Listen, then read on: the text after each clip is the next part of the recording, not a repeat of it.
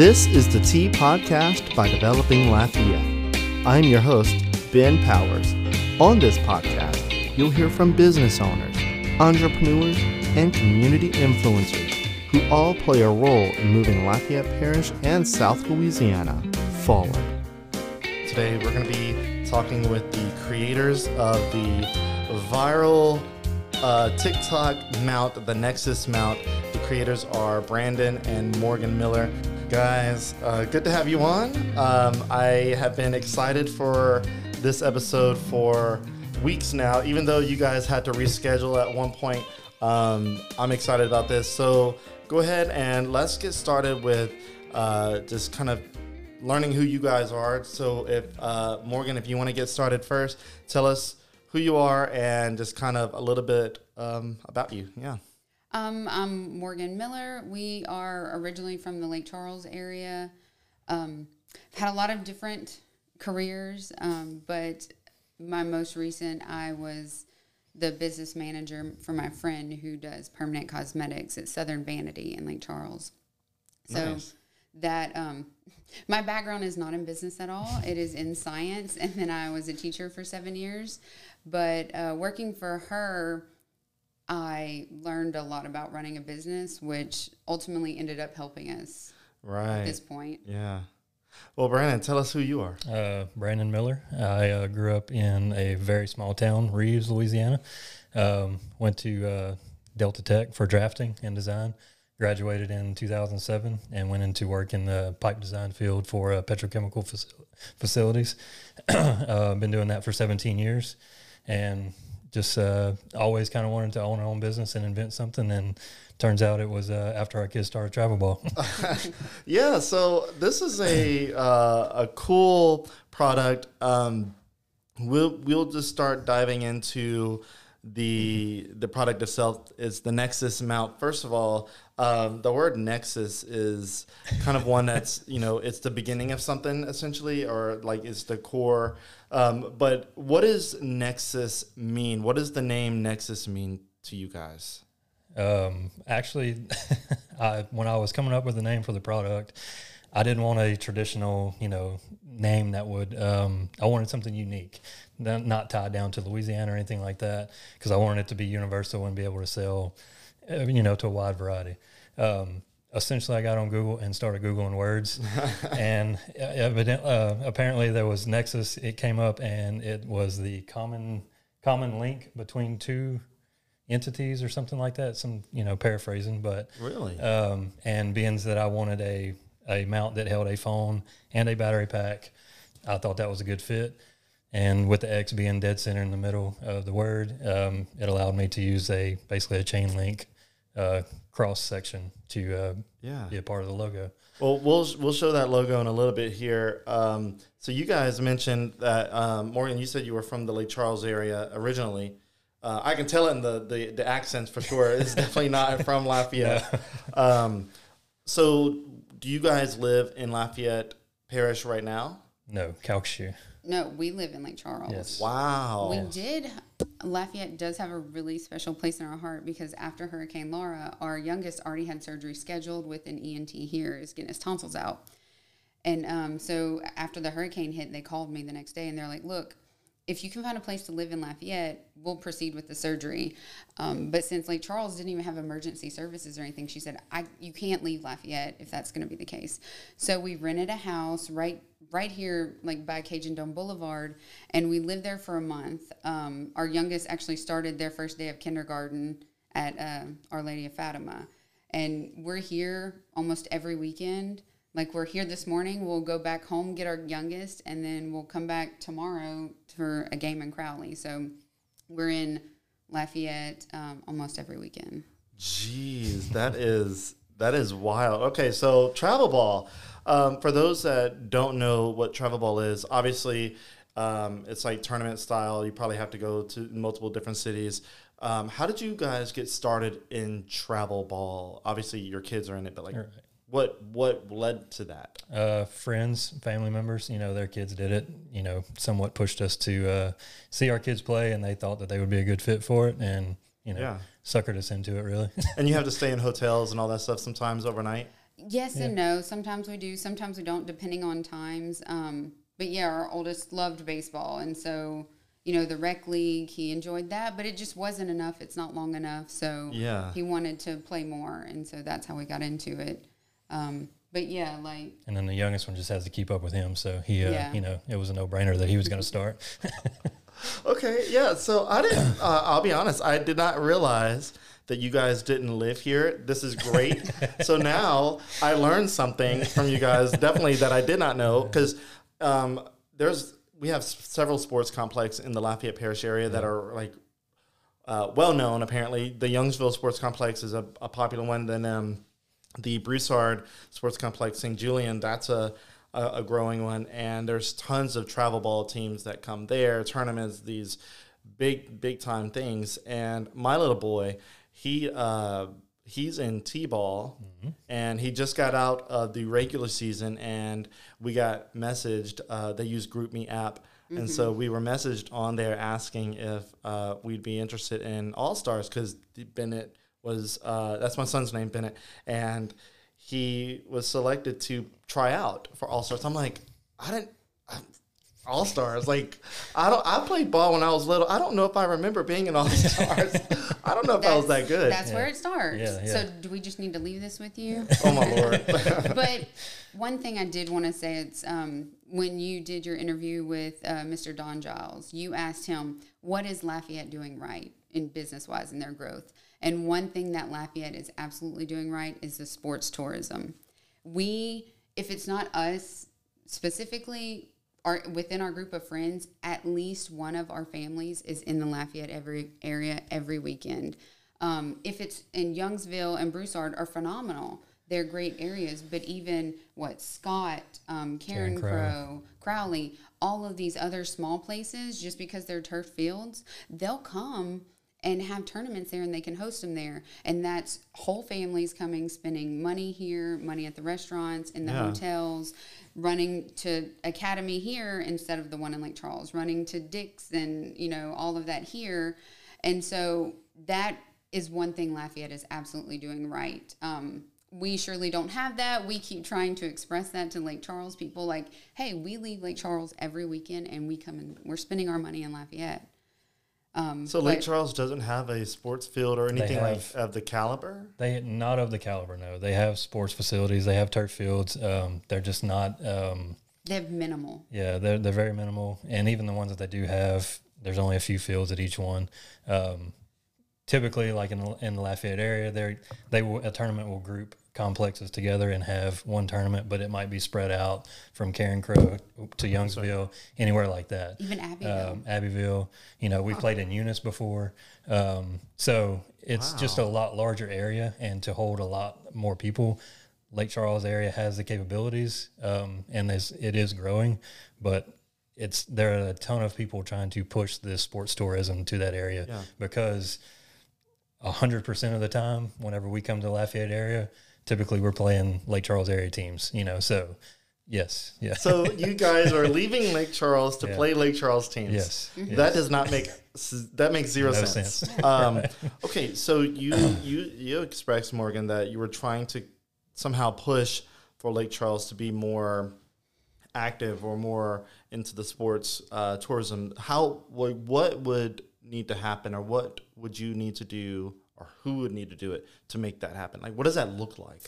Well, the current mayor, Nick Hunter, I'm a fan of his. He is doing a lot. He is making a lot of progress. But again, he's the mayor. It's directly the city limits. Yeah. But the parish as a whole, there are certainly the facilities there, but they're dirt fields and grass.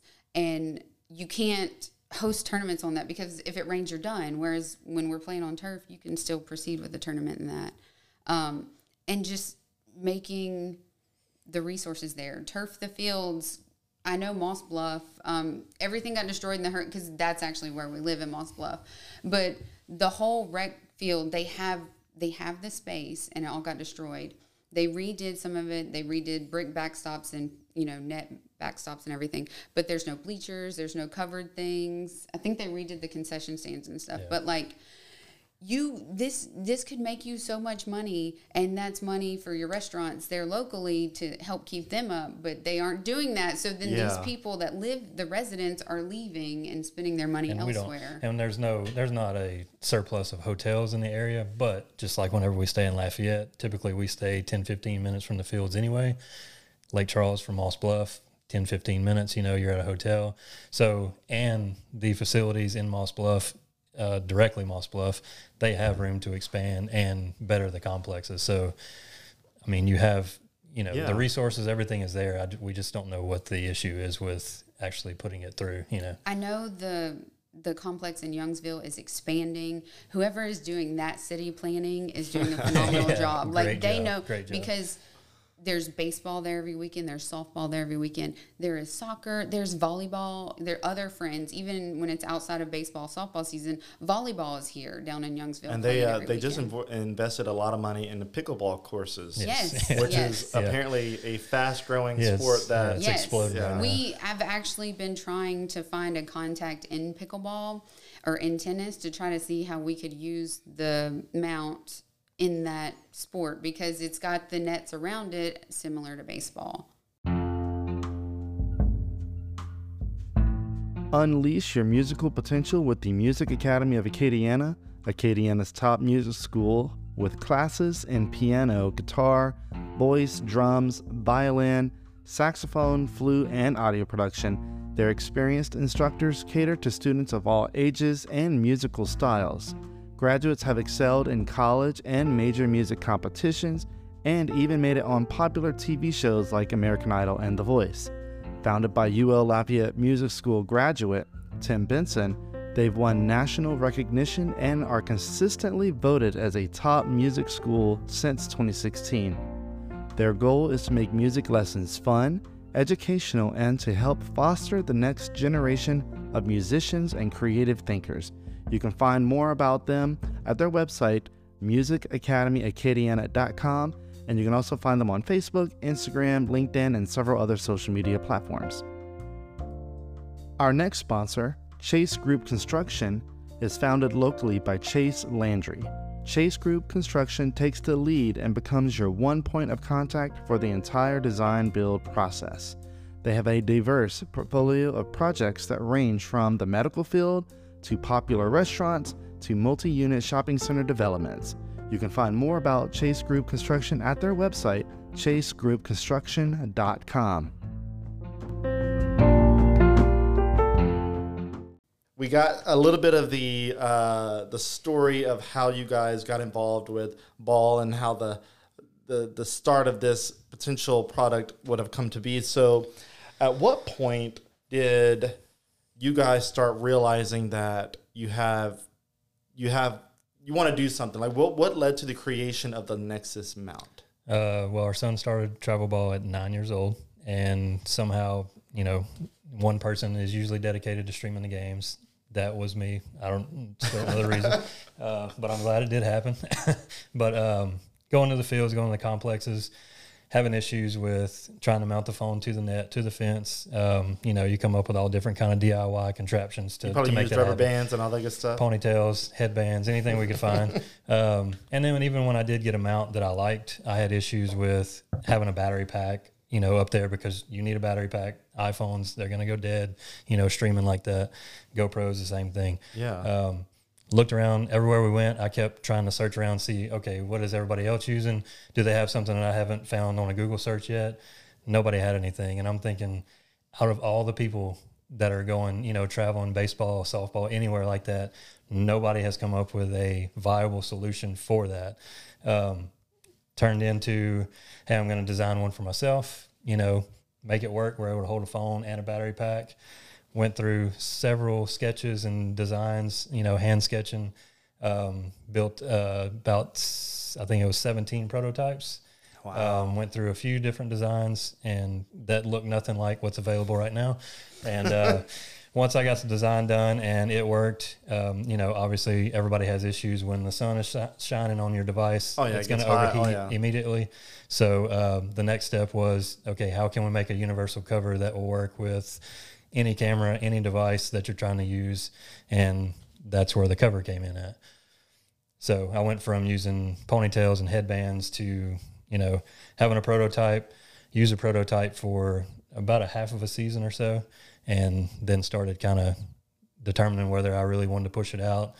Several people told me that I needed to start selling them. You know, I was really people would see him and ask him about it. Yeah, yeah. I did have one lady that just kept bugging me about making one, Crystal Lede, and she's actually seen me using one in Lake Charles on the field and asked me what it was. Told her that I make them, and she kept on bugging me and said, as soon as you make one and they're available, I want one. So she's customer 001. So she's the OG Nexus mount user. Nice. So, yeah. All right. So you made several prototypes. Excuse me. Was the thought process in the beginning to create a product to sell, or was this just something that you were just toying with in the beginning? Essentially just toying with for myself. And, you know, I mean, if friends and family or somebody like that would have wanted one, that was the idea. Yeah. Hey, I got an idea. That's typically how stuff starts like that. Right, yeah, exactly. We are not, neither of us are salespeople. No. So no, in no way did we ever think like, yeah, let's make something that we're going to sell to people, especially across the country. Like that would have never fueled anything. Yeah. Yeah. I have a coworker that kind of does the same type stuff. He designs things, sells them. He got a website. He pushed me pretty hard to just put it out there and put some feelers and just see what might happen. Had no idea it would blow up the way that it did. You know, we knew there was somewhat of a hole in the market with the cover. Nobody really has a cover option. So I knew that had, the ability to kind of take off, but not in the sense that it has so far. Yeah. Let's just say when he did his LLC paperwork and everything in November, he stated the words, if I can average 1 to 2 a week for the year, then it'll be worth it. Thinking he wouldn't sell that many. Like that's our goal. So essentially that's 100 on the year. Yeah. And we surpassed that a bit. Yeah. Okay. Yeah. We'll get to the numbers in a little bit here. Okay. So you get into the prototype stage, you're fine-tuning your little contraption, your apparatus. Right. And there's obviously you started seeing a point where people were starting to ask for it, and that's kind of how businesses just come to be. Like people start asking, like, hey, can you make me one? Can you make me one? Like my brother-in-law wants one. At what point did you realize that you need to take it a step further? Like, obviously, you don't, I'm assuming you don't make all of these in your house. No. Okay. No. Because they look well made in the sense that there's some tooling involved. There's some machinery that bends the metal, because I don't see any hammer marks. I don't see anything like that. So what was the process for you in finding a company to help you with this? Like, obviously, that's a big step. So what does that look like? That was a pretty tough search. I started out with, they have several companies that do mass production, or they'll go down to, you know, one actual product that they can cut and bend for you. The company I was originally using was out of Las Vegas, but you send them a drawing, a CAD model, they cut and bend it, send it to you, and you can try it out. You know, had 3 or 4 built and through them, tried them out. That was where some fine tuning came in. The coworker that I mentioned that creates ATV parts, he has a machine shop fabricator not far from his house where he gets all his work done. He told me, he said, hey, man, just try them out and see what they can do. Turns out that they can do everything that we needed to do. So they're made locally in Kinder and, you know, about a 40-minute drive for us. And so everything's pretty local. That's awesome, because I was about to ask you if they were local, because you mentioned Las Vegas. I was like, oh, man, he's bringing work outside of the state. No. All right, so made in Kinder, man. And it looks powder-coated, I'm guessing. Is that what that is? It is a powder-coated aluminum, so it is super lightweight, because typically on the nets, you know, if you put any kind of weight on them, it's going to sag. It's not going to do what you really want it to do. So keeping the weight down was essential, and we feel that going with the thin aluminum was the right idea. So I feel weird that we haven't shown the camera the mount. So if you guys, if you want to hold it up, let me turn the camera. There you go. So you can see it there. So it has a cover on it, and you have the back side where it has the I guess hooks. I don't know if you want to call them a hook. Yeah, these got these 4 fixed hooks that you know, on a chain link fence or netting, you hook the bottom, kind of roll it up, hook it onto the top, let it fall in. It's got a good tight hold on whether it's chain link or netting. The cover is detachable. You take these two screws out, comes out if you're playing a night game or if your backstops happen to be covered. You can just take the cover off very easily. We sell everything as basically a turnkey kit. So the smartphone kit comes with these two clips. One would be to hold your phone. The other would be for a battery pack to hold on the bottom or, you know, stand it up on top to keep everything charged. We have a GoPro kit that comes with one of these device holders and a GoPro attachment for your camera. And it also fits a Mevo start camera, which would come with one of these, and then a screw to attach the Mevo. So it's fairly universal, you know, with all the cameras that people typically stream with. Yeah. And so, and it's an amazing idea, because I was like, you know, I was looking at it, and after, I forget, I want to say, it's probably the magic of TikTok, where obviously I saw a video of you guys talking about it, but I don't know how it came across on Facebook. Either way, that's probably my perception of thinking that you guys were in Lafayette, because, you know, Facebook tends to like circle your area. Right. And so I was like, dude, this thing is made here. Like, in obviously I figured South Louisiana, but I was thinking like, I figured you guys were in like Broussard or something. And because the complex, like where you guys were in the videos, it looked very similar in a sense, but it's a ball field. Right. I just thought it was really cool. And I'm like, man, and to have the idea to put the battery pack on it, because I was thinking, I was like, they probably need to put a battery on this. Like, it's gonna, like, the battery, the phone's gonna die. And then sure enough, I'm looking a little closer, and like, there's a battery pack underneath it. And I thought there was just another camera. No, it's a whole battery pack. I'm like, dude, they thought of this thing. Like, this is cool. There's been a little bit of thought. I worked like a year and a half on designs and prototypes. So during the lunch break at work, I would run we got a field about 5 minutes from my office. So I would run over there, hanging on the fence, take pictures, measure, go back, you know, redesign when I got home.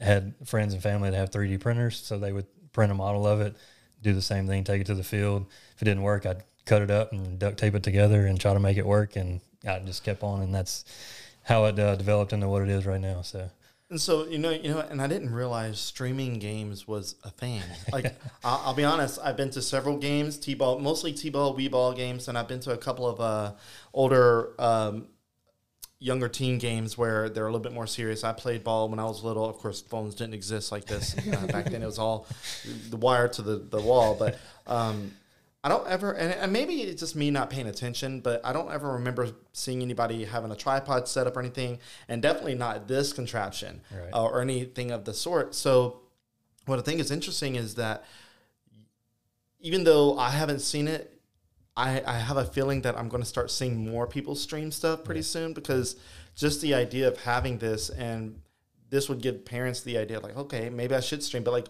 what would be the purpose of streaming? Is like just family wants to watch? Typically, it's very common in travel ball.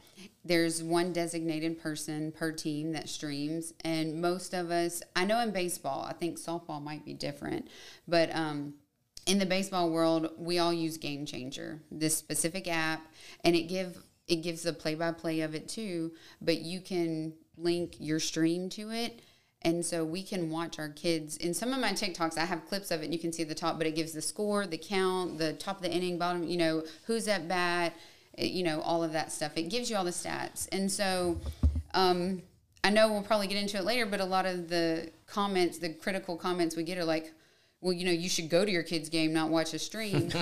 You know, ideally, yes, absolutely. But a couple weeks ago, he had to bring the oldest one to a tournament in Abbeville, and I had to stay at home with the youngest one because he was sick. So I was able to watch it, you know, laying in bed with the other one while he's sick, but I was able to still watch it and still catch that.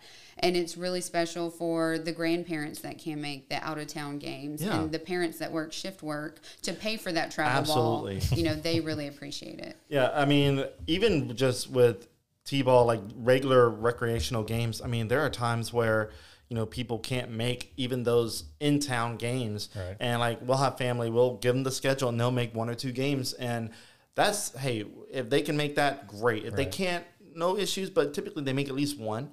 And so this right here, if they really wanted to watch, you know, at least a portion of the game, to at least watch their child or grandchild bat, for at least, that'd be really cool. Right. So I kind of want to shift into the social media side, because that's the big part here of how this is blowing up. And you can correct me if I'm wrong, but I think that's a big part of it. Yeah. So you guys started this in February, correct? Correct. Okay. And so the LLC was filed in November of last year, and you were working with it. And so going to launch, initially, what was the strategy to, I guess, bring it to market? Like, what did that look like for you guys? Obviously, you're the social media marketing kind of person. Well, if we take it back a little bit further, yeah, we did launch a first launch, like January 1st. Okay. But the price point was higher because it was sourced differently.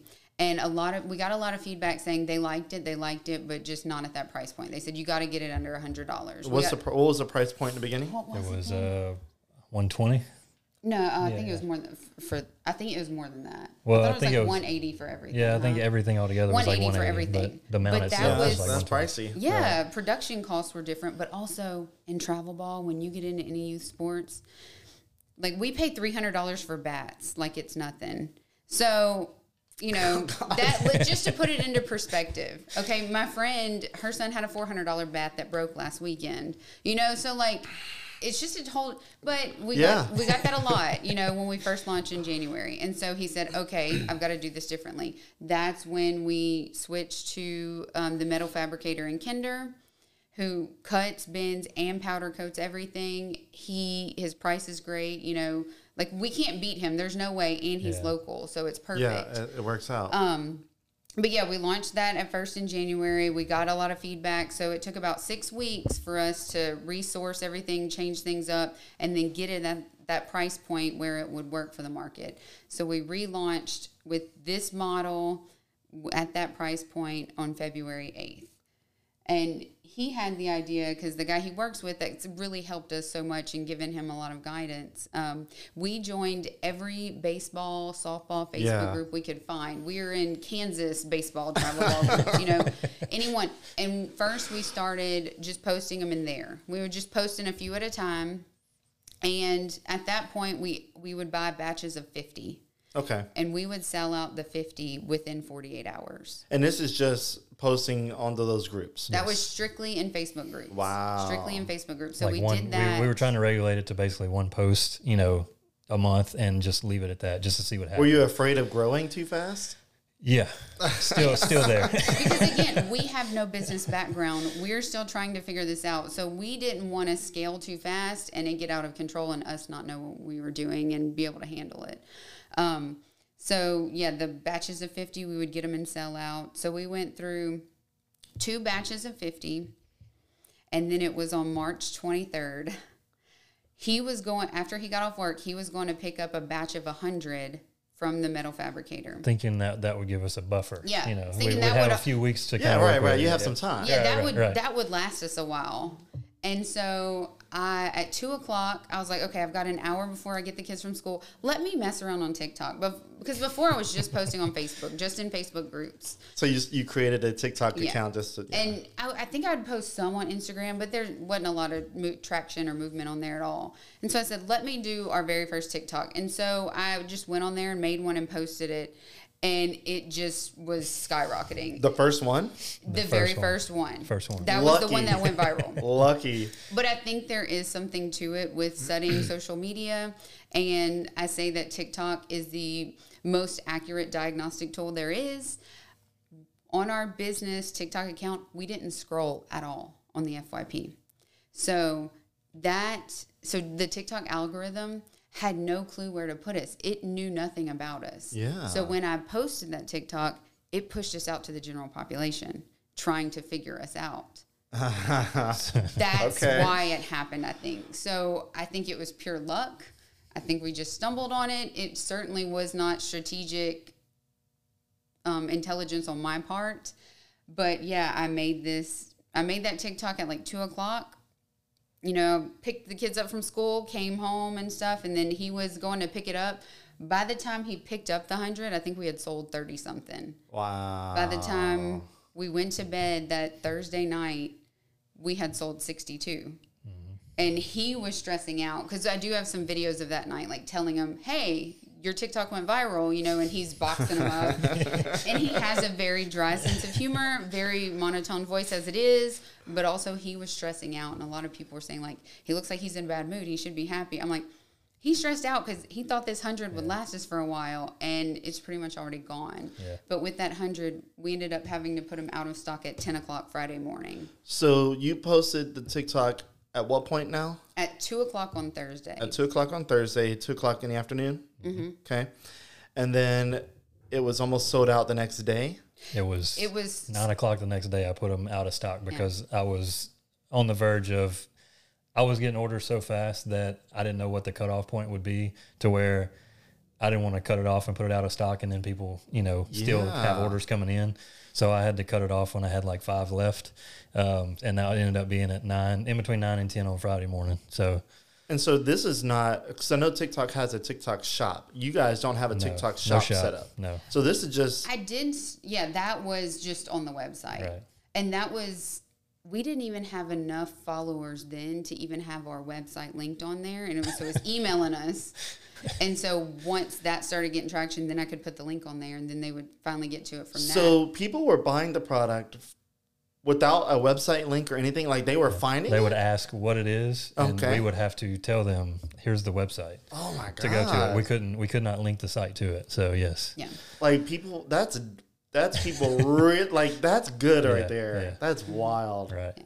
So you guys really hit on something there. We did. Okay, so I have the TikTok that you guys are talking about, and just for reference for those that are listening, this particular TikTok video at the moment has 5.7 million views, which is astronomical, really. But so here it is. Let me remove these logos. Give me a second. All right.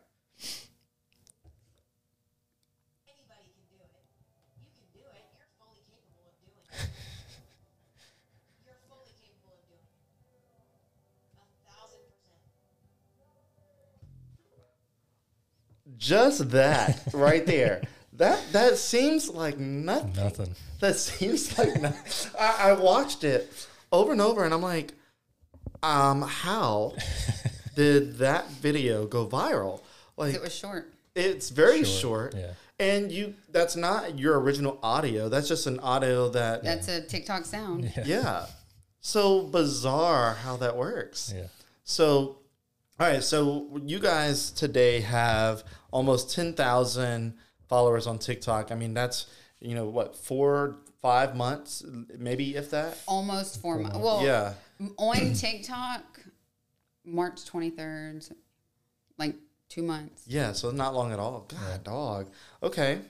What are you guys seeing? Are you guys seeing that there's still demand there, or like what does that look like? Tell me kind of where you started with the viral video and you guys almost selling out of 100 within a day to what are you doing now to kind of I guess foster that growth and that demand? Like what does that look like for you today? Well, TikTok had been the biggest movement on there of all our social media platforms. So after that sale of 100, a lot of people would come look for it. They were mad because we're sold out. So we ended up, you know, that was a lot of discussion on our part of what are we going to do next? He wanted to order 250. I said, Brandon, you just sold 100 like in 24 hours. So 250 might last you 3 days. You've got to go bigger. So we finally said, okay, we ordered 1,000.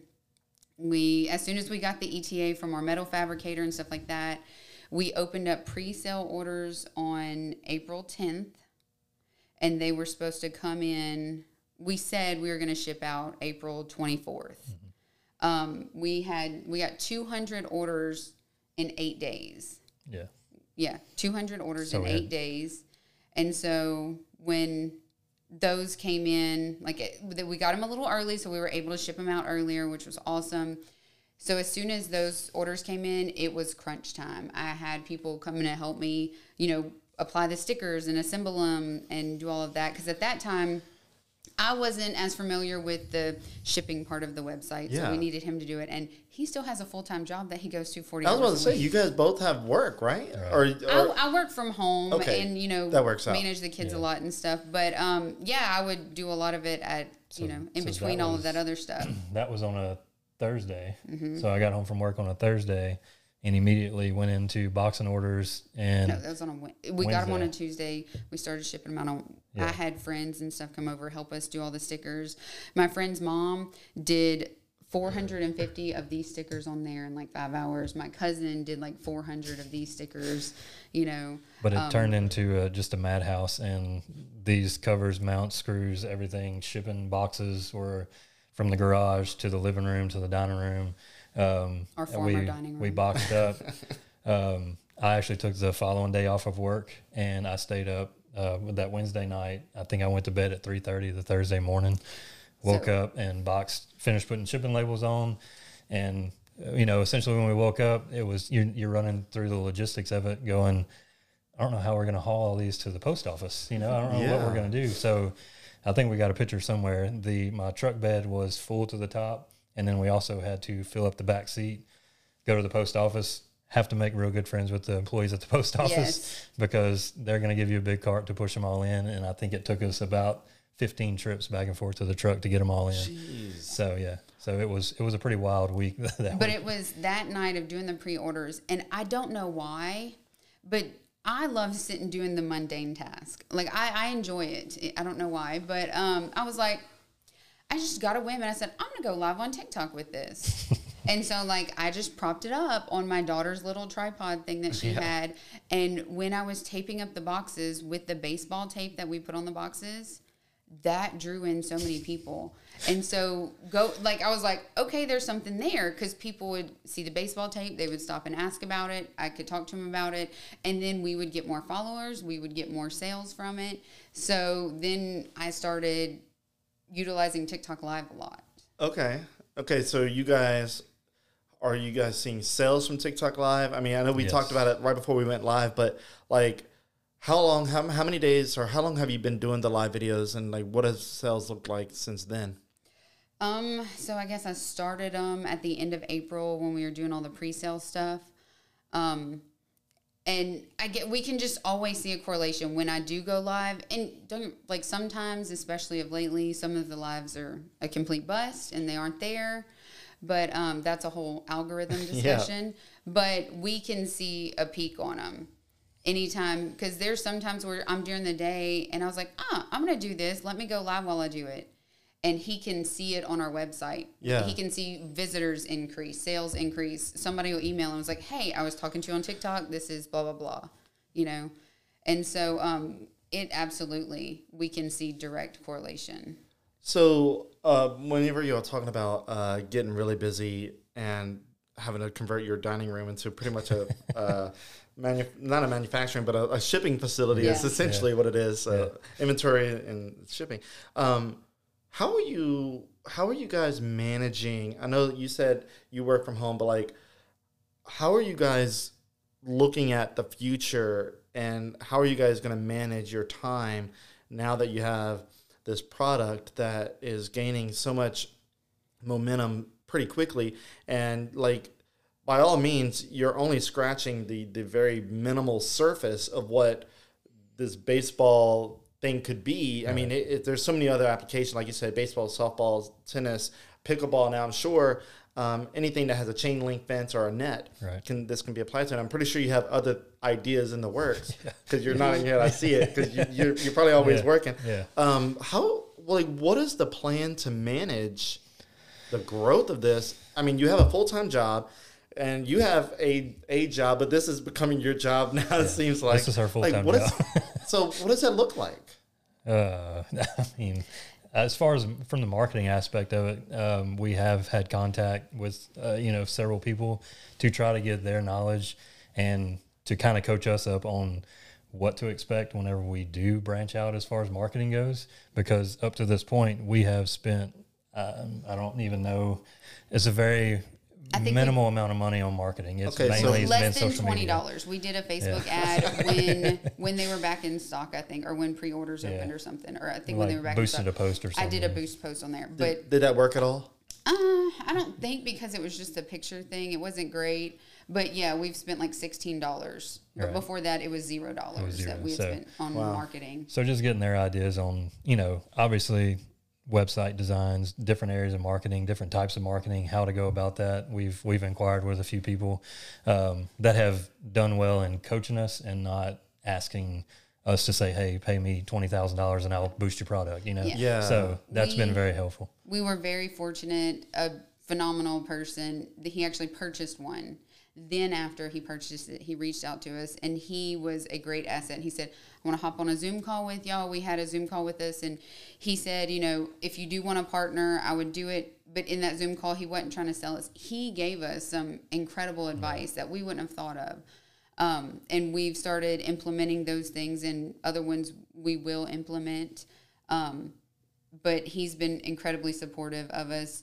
But we are going to bring in a business developer, because again, we have no business background. So outside of this, any bigger than this, we don't know what to do. We have no idea. So we are bringing in someone. I don't know. What are we saying about it? I don't know. That's pretty much it. He has. We can't give too many details. He has the connections in baseball and is professionally a business developer. So and he has a ton of contacts in this baseball, softball world. So it's getting the product out there on that side. He will be very helpful, but also in the business development side of it, he'd be very instrumental in helping us grow this, strategically grow this. So is this a partner situation? Or like, because typically you guys probably watch the show Shark Tank a little bit. I love it. I haven't watched the last few episodes. And I need to catch up, but I've been watching it pretty much religiously since like 2010, and I know that anytime a product like this starts to kind of catch wind and like grow, and like the founders start to find, you know, their weaknesses, and they want mentorship, and they want investment, they want to be able to scale up, they typically start applying to be on Shark Tank, or even looking at, you know, investors or venture capitalists to help seed in money to help grow more. Is that kind of the path that this is going in, or like what does that look like? Yeah, we've had several people, especially when we were just starting out. You know, some of them were legitimate, some of them were just people trying to get money. But we've had several people inquire about investments and providing investor, you know, gaining investors, and And the thing was, is we spent very minimal amount of money developing the product, just because of my background in design, and I have the ability to work on that at night whenever I want to. And then finding the local fabricators helped out. So honestly, we just didn't need anybody's money to get it off of the ground. And I don't want to lose my own money, much less somebody else's. So we just kept pushing them away. And then when it took off the way that it did, with zero marketing, basically, we were in the boat of, we just don't really need any help as far as financials go. Yeah. We need help on how to push it in the market and get it out into the public's eye, and just, you know, from a website standpoint, things like that. It's just a lot to figure out when you have zero experience. And we do have a good bit of people that reach out, and they seem from like reputable sources and backgrounds, and they're sending stuff, and they're like, I want to work with you, I want to partner with you, kind of things. And so it's, you know, how do you weed through all of that and decide all of that? So that's why we trust this person that we're going to bring in. He's going to help us through all of that stuff. Okay. So what about like partnering with the baseball fields, or a company close to that? Because I think this would be an interesting point of sale where, like, if you're at a field and there's a busy tournament, like all weekend thing, like, or maybe you guys, I don't know, have the ability to set up little small booths or something at these places, but like to sling them out there, like, is there thoughts of like working with the fields or working with? Yeah, I mean, like we have friends in tournament production. We've talked to them about, you know, setting up a tent, things like that. We keep going back and forth on the idea because, I mean, typically we're at a baseball field at 7 o'clock on Saturday morning. We don't leave till usually 3 or 4 o'clock in the afternoon. We're already there for that amount of time. Do we really want to have to be able, you know, lock down at a booth? And then looking at it over the last, you know, month or so, typically our hits on the website are from like Thursday afternoon until Monday morning. It's, you know, people see them at the fields. They're going to go on the website. The website's on the cover. They're easily going to go to the website on their phone, save it, whatever. Whenever we get home Sunday, we're going to order it. So typically we're moving between 15 to 25, you know, from Friday to Sunday. Yeah. So setting up a booth, you know, at these tournaments around here, sometimes they're very small, sometimes they're a little bit larger.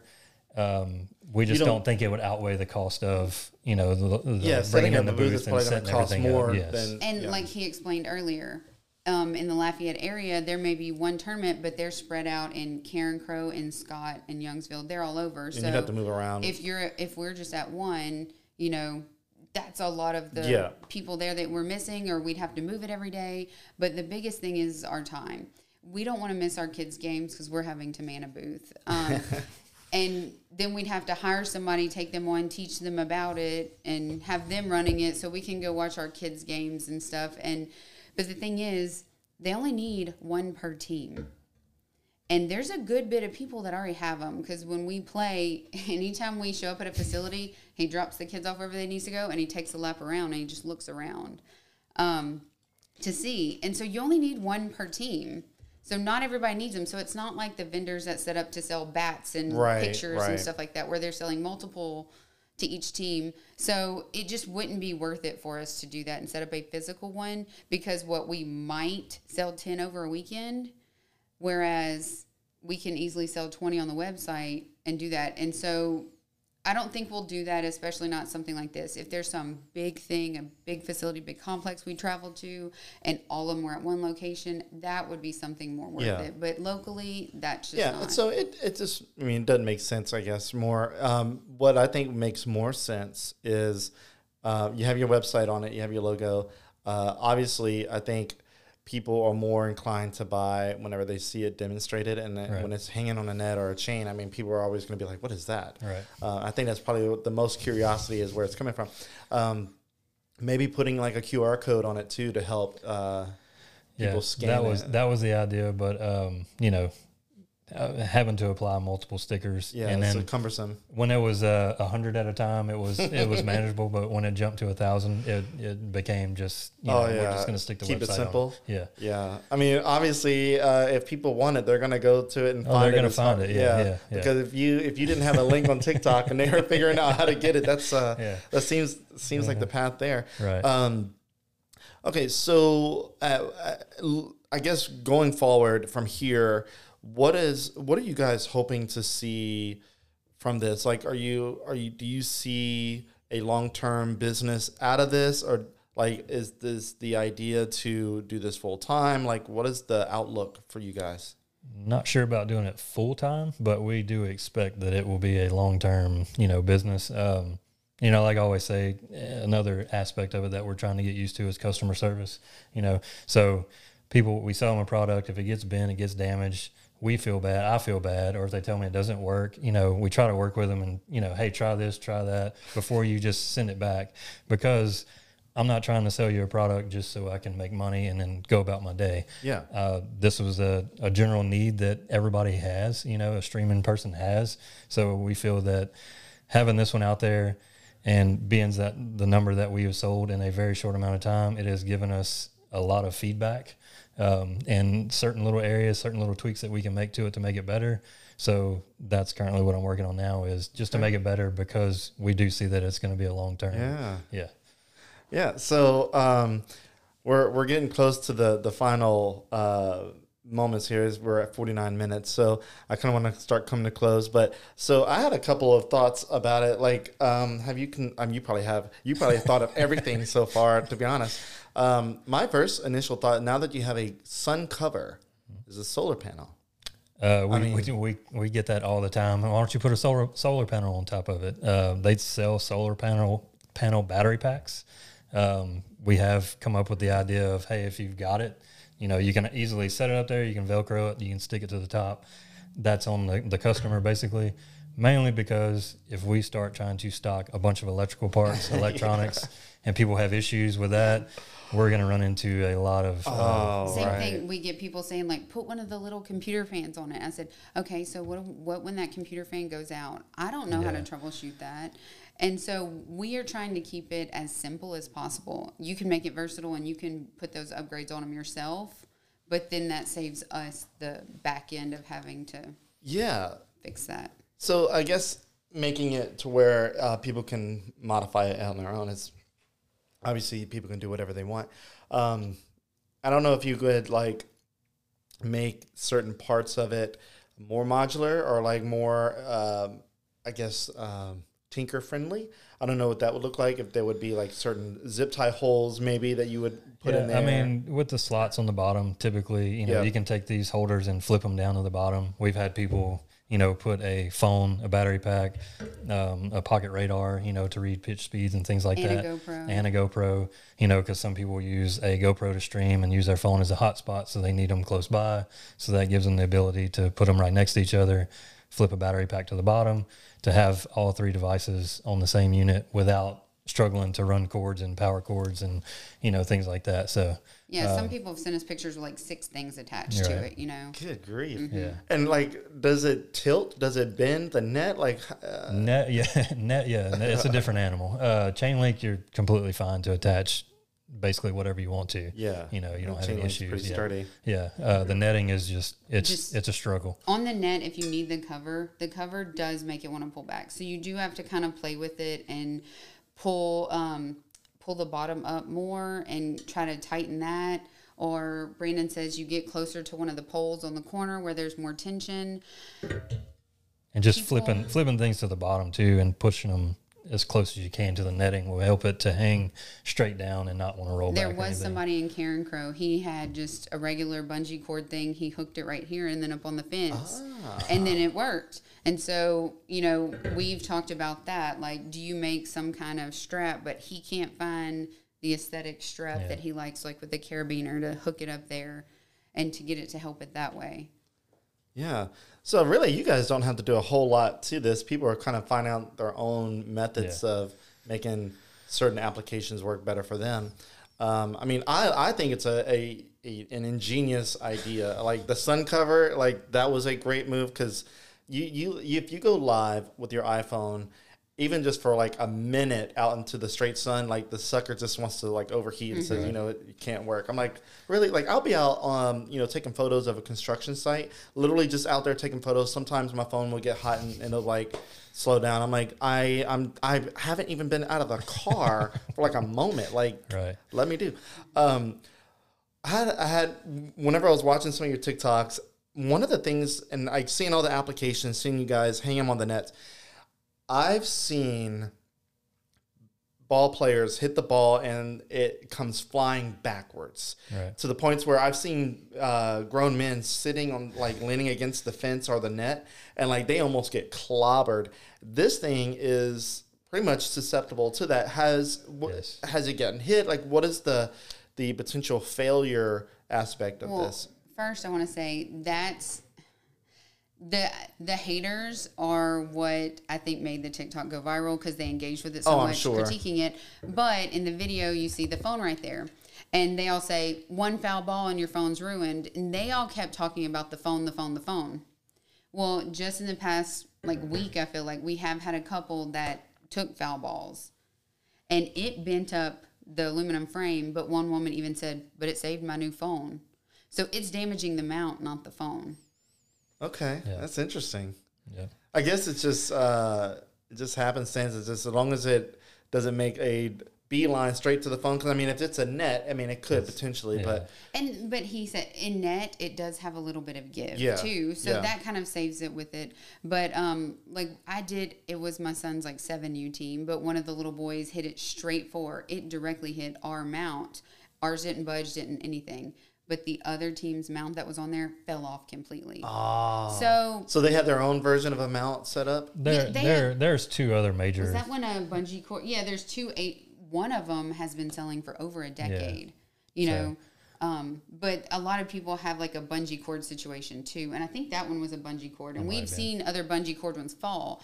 And that's what I tried to explain to people. Like, if you're putting your phone up there, people put their phones up on the backstop with zip ties every weekend. Yeah. So that's they're putting the risk protection already. Yeah. So when you do that, you assume some risk with putting that up there. Do you guys have disclaimers saying that you assume risk by putting, No, I mean, we hate to say it, but everybody typically knows that, hey, if I'm putting my $1,200 iPhone on the fence, you would think that they'd be common knowledge. Right. And even if you have the disclaimer, that doesn't legally protect you in any way either. But a lot of people comment on it, the phone being on the fence and the damages. Why don't you just get a GoPro for $400 or whatever it is? 89% of our sales are smartphone kits. Well, yeah, so, everybody has one in their pocket. We ourselves stream with our smartphone. We now have the GoPro and the Mevo just for the business, but we still stream with our smartphone. Because nobody wants to have to figure out how to connect a GoPro to stream. You'll lose a hotspot. Then you have to pay for a hotspot, monthly and all that. And the average person, let's say Pawpaw is buying this. Pawpaw's a tech guy. He likes this. He thinks it's cool. He wants to be the cool grandpa. He buys this.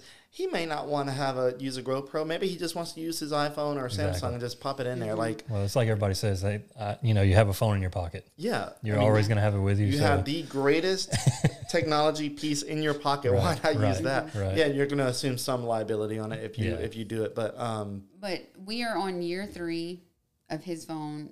I think last year alone, you streamed over 100 games on it, and it never hit. So possible, yes. Probable, no. I even had our neighbor who was a senior at Sam Houston. They were one of the top baseball teams in the state. They were seeded number 5 in the state. I had him go out there, and we put it up on the net backstop. And I said, aim for it. Purposely go. Yes, I have several. I have a whole little TikTok series of it. But I said, aim for it. Go ahead. He is going to play baseball. He got a scholarship at the University of Texas. Like, he's going to play at a D1 college. Because I said, if I use my son, they're going to critique. He's little. He's 11. So I said, all right, here. This is a D1 athlete. Aim for it. Go ahead. And the first round, it took him 31 hits to get it to fall off. Good grief. And that was an old phone we have that didn't even have a cover on it. It didn't have a case on it. That phone still works, and it's still fine. Yeah. And I did that, and then people still critiqued it, and it wasn't good enough for them. So one thing I've learned over, owning this business and dealing with social media, you can't make everybody happy, and people will always complain no matter what. You're never going to make everybody happy. But we did intentionally test that.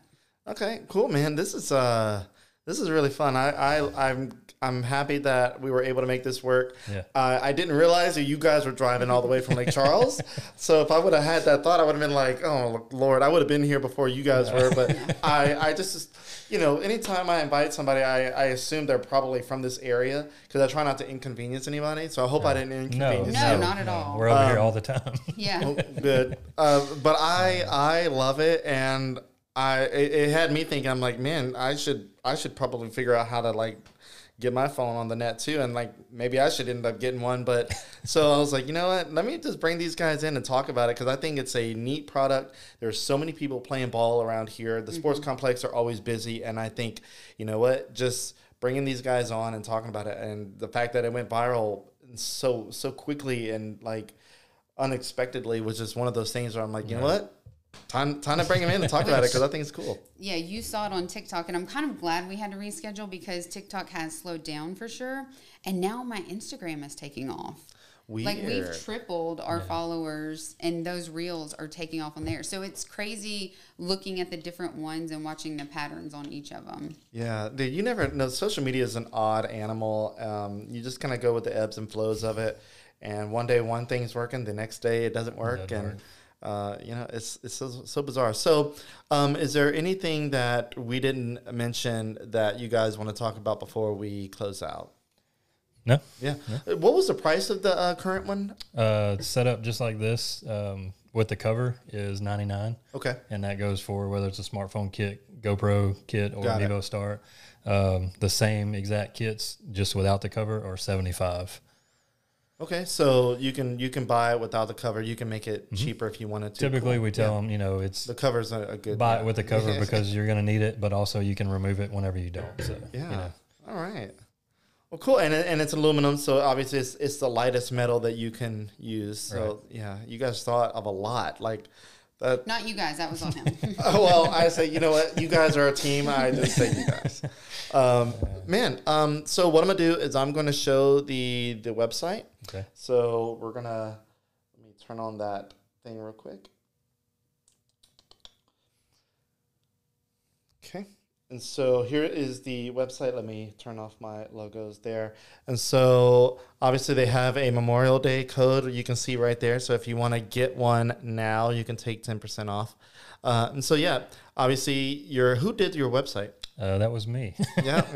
It was made in a rush. Yeah. Hey, you know what though? It's doing its job. Well, we get people tell us all the time, you need to update the website. I said, well, I mean, it's working. We haven't had time, but when we leave here this afternoon, we are going to meet the photographer.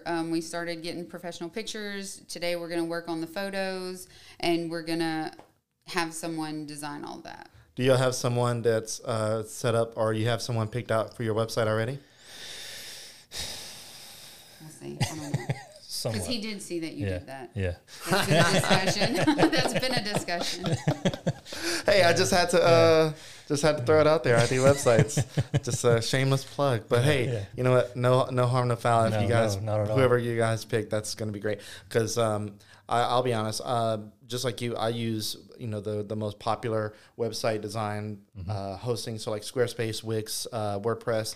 I'm a big fan of Squarespace, and really because we were going to leave that. We're on Wix now, but we wanted to move to Shopify. Shopify is great. Yeah. Shopify has everything contained into one package. Squarespace kind of does that too, but Shopify is like got so much. Yeah, they said Shopify is basically like e-commerce that also does websites, and they he explained it as Wix is a website developer that also has a store on it. So he said if we would flip flop to Shopify, he would think it would make it look a lot better. Yeah, and Shopify you can actually you have to pay a little bit more for like templates that you like that may be a little different. But I used a Shopify account once to try to create an online boutique to sell shirts and stuff. And I kind of messed around with it. It was great. But this is kind of one of those tangents that we probably should have ended the show already. But I'm going to go ahead and close out. And so thank you guys for coming in and talking about your product, which is really cool. I'm glad that it's a Louisiana-based product because if this sucker blows up and it's in Costco and Sam's Club everywhere and wherever else it goes, I want to be like, hey, I had those guys on my podcast. That was pretty cool. Yeah. So I'm glad to have you guys on, and thank you for driving all the way from Lake Charles. Appreciate it. It was fun. It was fun. Well, cool. Well, guys, if you want to check them out, it's the Nexus Mount. If you're a ball parent by any means, you might want to check it out. So if you're a fan of streaming, or if you want to make sure Mama and Papa sees their grandkids play, check it out. It's a great product. And that is it. So we'll see you in the next one. All right. Thank you, guys.